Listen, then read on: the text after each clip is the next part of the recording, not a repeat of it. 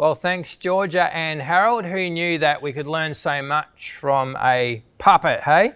Wonderful to have them as part of church in the last few weeks. I just want to add my welcome to what's already been given. Today, my name's John. It's been my honour to serve Access for the last year here and just regularly open up God's story as we look at the scriptures each week and uh, learn more about engaging with this God who we actually are convinced loves us and not uh, loving some future version of us, but loves us right where we are right now. And as humans, we constantly have this, this, this thought in the back of our mind that when I do more, more giving, more Bible reading, more good works, then maybe then I'll be acceptable to God. Or when I do less, less swearing or less smoking or less drinking, then God might accept me. But the message of the, the Bible, this, this this story from God is quite stunning in this regard. He just says, Come as you are, come now. Don't, don't wait for some future day when you got your life all together. Come to me as you are. Our reading today, though, will highlight the gap between where we are right now and this calling that God has put in our lives. There is a gap. There is a gap between where I am now and where God wants me to be. But the stunning part is, I work from God's approval not for God's approval. He wants me to come, He wants you to come right as we are today. I hope this revelation becomes more and more real to you in these moments we get to share together. Let's jump right in now and read from God's word, 2 Timothy chapter 2, and it says this God's truth stands firm like a foundation stone with this inscription The Lord knows those who are His, and all who belong to the Lord must turn away from evil. In a wealthy home, some utensils are made of gold and silver and some are made of wood and clay. The expensive utensils are used for special occasions, the cheap ones for everyday use. If you keep yourself pure, and it's a big if, isn't it? It's conditional on us. If you keep your life pure, You'll be a special utensil for honourable use. Your life will be clean. And you'll be ready for the Master to use for every good work. Run from anything that stimulates you for lust. Instead, pursue righteous living, faithfulness, love, and peace. Enjoy the companionship of those who call on the Lord with pure hearts. And may the Lord add his blessing to the reading of his holy word. Every time we pick up our Bibles, we've got to take note of context. Now, the context of this particular book of the Bible, 2 Timothy, Timothy's a young gun of a leader. And this older guy, this uh, quintessential leader, Paul, who's the old apostle, he knows the curtains are coming down on his life. This is Paul. It's his final letter. And he's writing to this young guy, Timothy, to implore him to fulfill the calling that God has put him, put on his life. It's this, this big download from older guy, Paul, to younger guy, Timothy. And he's trying to set up this young guy to win in leadership. And the call is this be ready made, Timothy, for God to use. And if we skimmed earlier throughout the chapter, we'd see these uh, things like this pass on the teachings that I've invested into you in verse 2. In verse 3, stay focused, Timothy, as you endure leadership challenges. In verse 15, be a willing student as you engage in being a teacher of others. All of these things come up in our reading, but I guess the thing that strikes me here in this message from Paul to Timothy is this.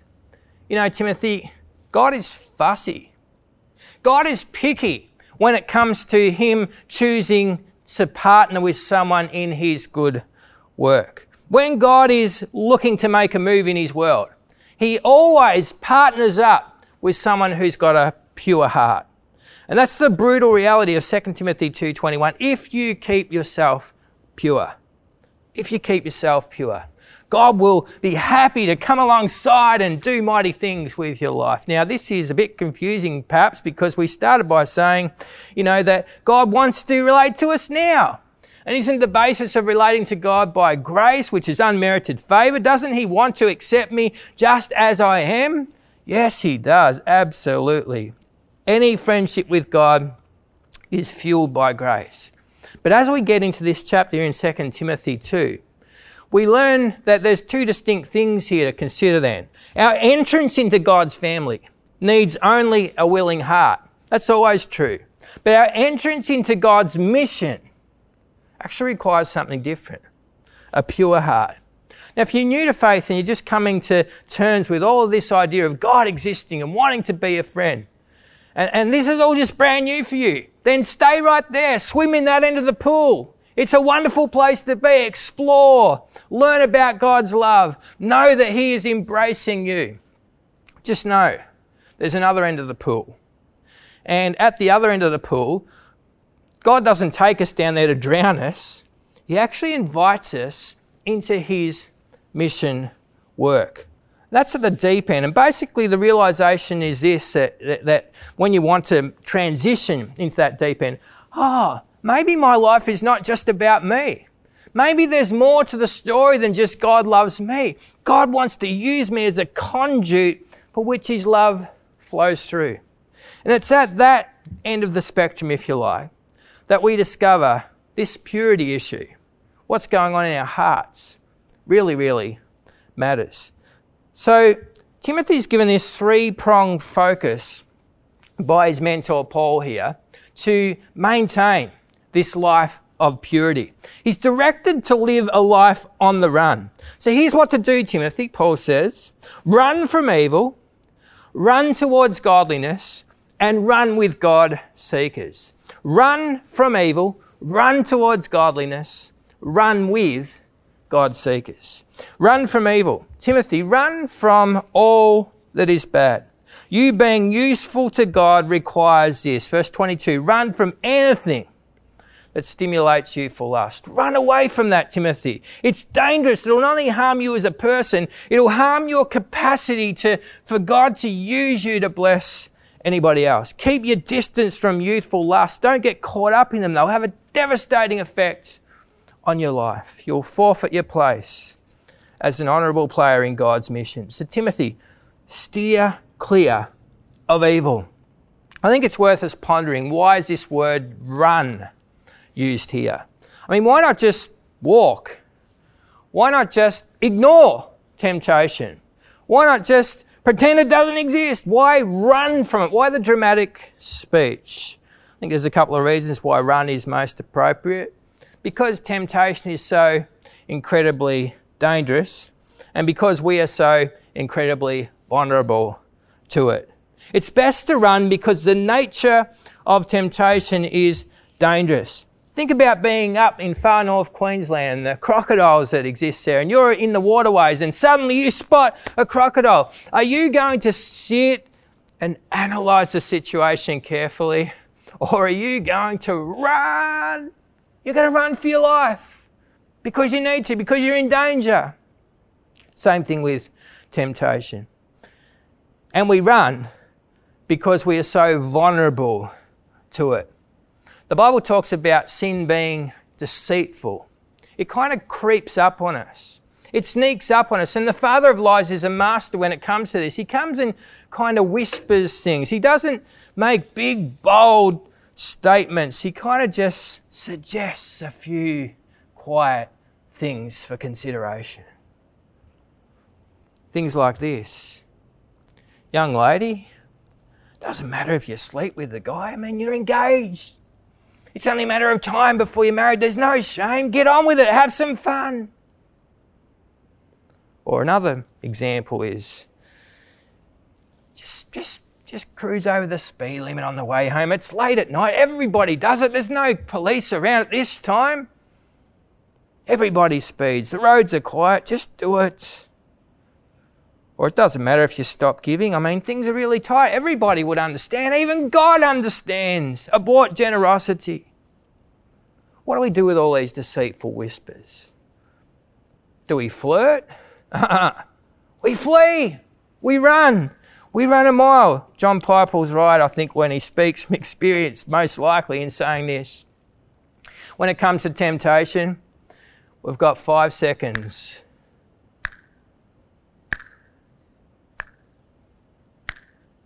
That's how long. And if we don't run quickly away from it, it tends to get its claws into us and really do damage. We must, must run. The best example in Scripture of a runner is Joseph. We don't have time to go into the full story. You can go there in your own time. Genesis 39. Joseph is this wonderful man. He's just committed his whole life to doing right, but things keep going wrong. for him. We don't have time to delve into the full story today. Just know this he's got this golden opportunity, if I can say it like that, to sleep with his boss's wife. Because the scripture says this Joseph had complete responsibility over everything his boss owned. He was in a palace and he has complete responsibility over everything. In other words, interpreted, he could have slept with this lady and got away with it. Nobody is asking questions about Joseph. This lady realizes that. She understands they could have wild sex and get away with it. Nobody's going to ask questions because Joseph is squeaky clean. Nobody checks on this guy. Nobody follows up on him. He's got the full run of the place. And she says, Hey, how about it? We could keep this our dirty secret. And he says, Uh uh-uh. uh He won't flirt. He flees. He runs.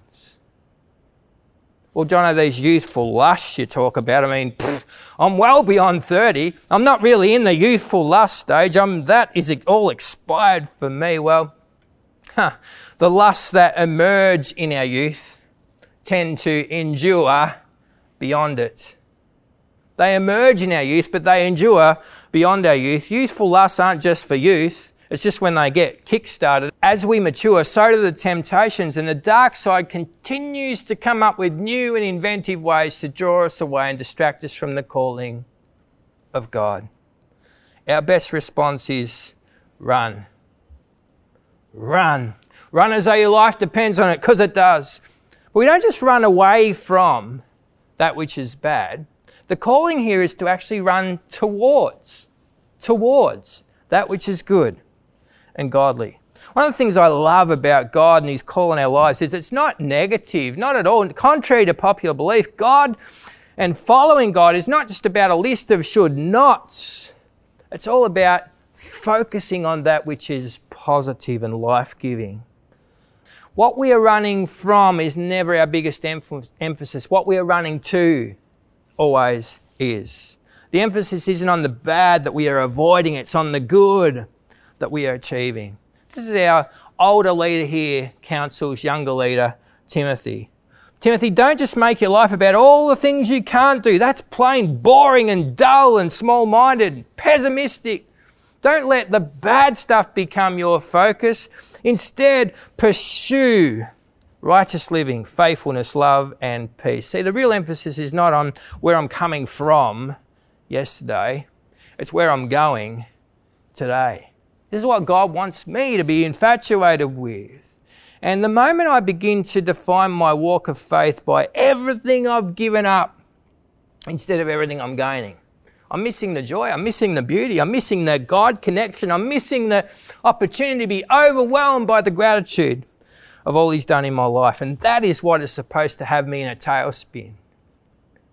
And that is what fuels this change where the love and the faithfulness and the peace are working out in my character. I'm not sort of following this checklist to make sure I've been a good boy. I'm swept up by a love that's divine.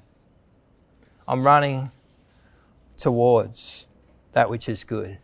But I'm also running with Notice this in the scripture. I'm running with. Run from anything that stimulates you for lust. Instead, pursue righteous living. Run towards these things. But don't miss this third part. Enjoy the companionship of those who call on the Lord with pure hearts. Timothy, spend your life on the run, away from evil towards godliness. But Timothy, don't dare try and do that all by yourself. Make sure you're running in partnership with other God seekers. Enjoy the companionship of those who call on the Lord with pure hearts. So the message is invite others into your faith journey. Timothy, as you start off on this leadership journey, don't dare try and do it alone. Faith is a team sport. God willing, not COVID willing, God willing, we'll be back together in person next weekend.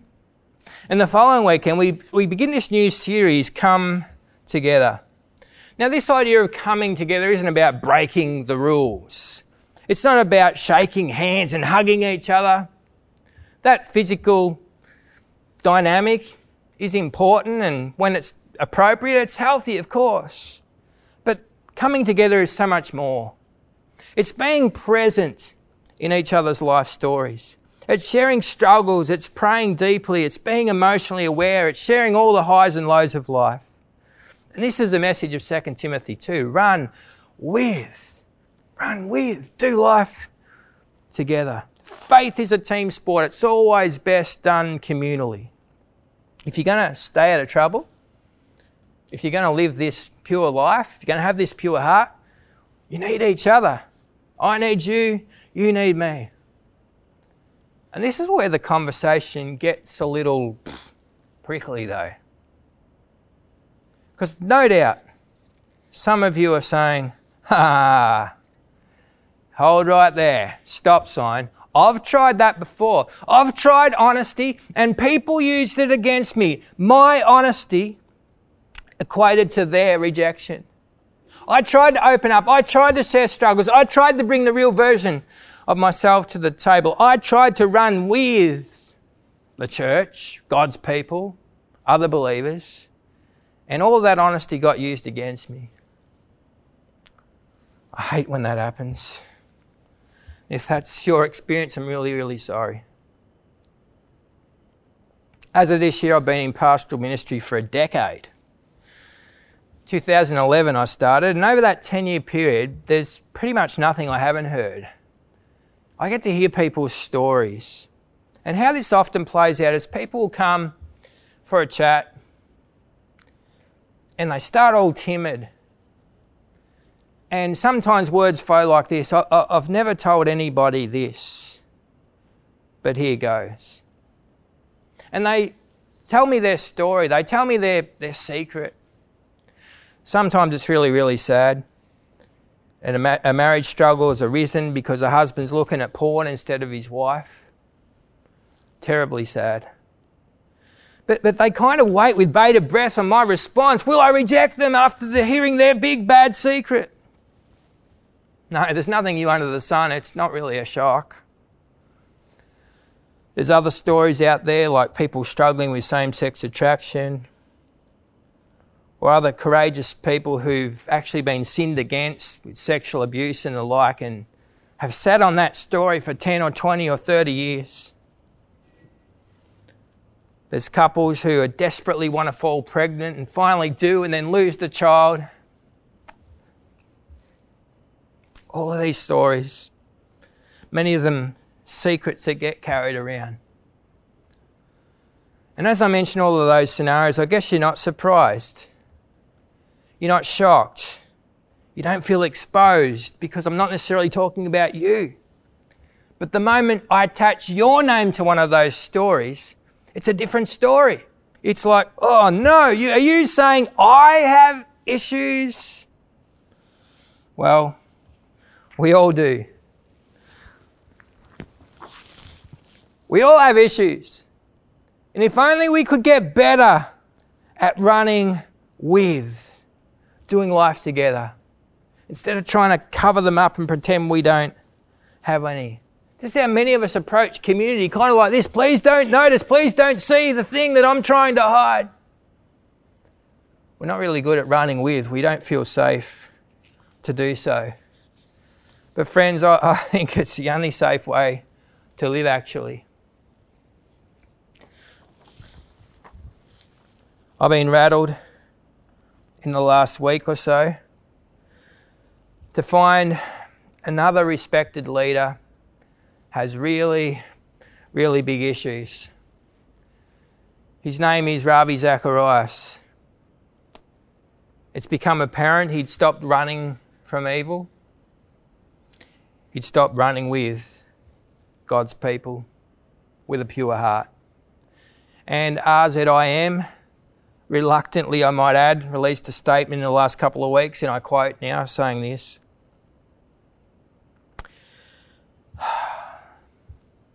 We have found significant, credible evidence that Mr. Zacharias engaged in sexual misconduct over the course of many years. My heart sinks when I hear that. The name of the Lord is tarnished. He was a man so gifted at speaking and standing on the platform. The world stood in awe of him. He was amazing. And I hear this report, and he's got issues. He had issues. And for me, this gets personal because I kind of step back and go, who then can I trust? Because that story sits on top of another story for me, and that is the story of Bill Hybels. Another well known worldwide leader who was incredibly influential in my life, informing me in my early leadership journey. And he too resigns under suspicious circumstances with a similar story. And yet, underneath Bill's story sits another story, even more personal for me, because my own spiritual mentor,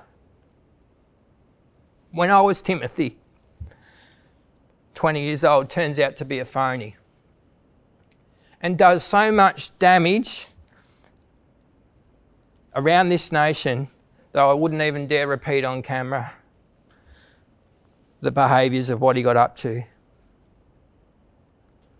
He didn't want to face his issues. The day he got confronted about them, he disappeared into thin air. And all of those stories layered on top of one another draw me into the corner where I just want to become the cynic. And I just want to go, yeah, I've got issues, but I'm not going to trust you with them. I'm going to pretend, I'm going to pretend I don't have any. I'm going to hide away because that's the only safe thing to do. I'm going to guard my heart. I'm going to hold my stuff in tight. I'm not going to tell anybody anything. I get it. But you know, the three men I just mentioned, that was their exact problem. They hid their issues away instead of holding them up and being honest. You say, Johnny, what did you expect them to do? Admit they're having lustful thoughts. I mean, that would have been so embarrassing, it would have ruined their ministry. I'm not sure. Holding the secret sure has. We need to get so much better at running with. So, what you're saying, Jono, is I need to just admit I've got problems. I need to just get loud and proud and show it off anywhere and everywhere. No, that's not really the goal. The climax of this passage is this we get to call on the Lord together. We get to call on the Lord. The idea here is to not wear my issues out there loud and proud and say, Look at how bad I am. The idea is I just own up before God, but before people, and just go, I have issues. How about you join me in calling on the Lord about them? You say, John, that sounds wonderful. If only I could trust anybody, because the people in my circle, I think if I trusted them with what's really going on in here, they wouldn't call on the Lord, they'd be calling their friends. I can't guarantee you no bruises. I only know from experience that we are far better placed doing life together in community, sharing what's going on, than we are keeping secrets. The only thing clear is we've got to do it together. We've got to run from evil. We've got to run towards what's good, but we've got to run with. We run with all those God seekers who call upon Him, longing for a pure heart, longing for a life that reflects the beauty of Jesus and portrays that to a watching world. So help us, God. Would you join me in prayer? God, sometimes this whole process of growing and changing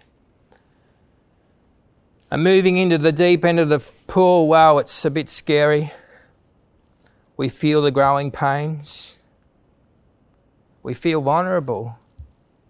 And we ask that your perfect love today would come right now in this moment. Come, Holy Spirit, and let your perfect love cast out fear. Lord, give us the capacity to not only trust you today, but to trust those who are walking alongside us in life and to get better at sharing what's going on and to get better as hearers as we hear those stories to not use that information against people, never ever, but to be people who call on the name of the Lord together. Grow that heart in us, Lord, both for ourselves and for one another. Lord, today in the crushing, in the pressing, help us trust you and help us know you are changing our lives for the better. Lord, we give our hearts to you afresh in these moments.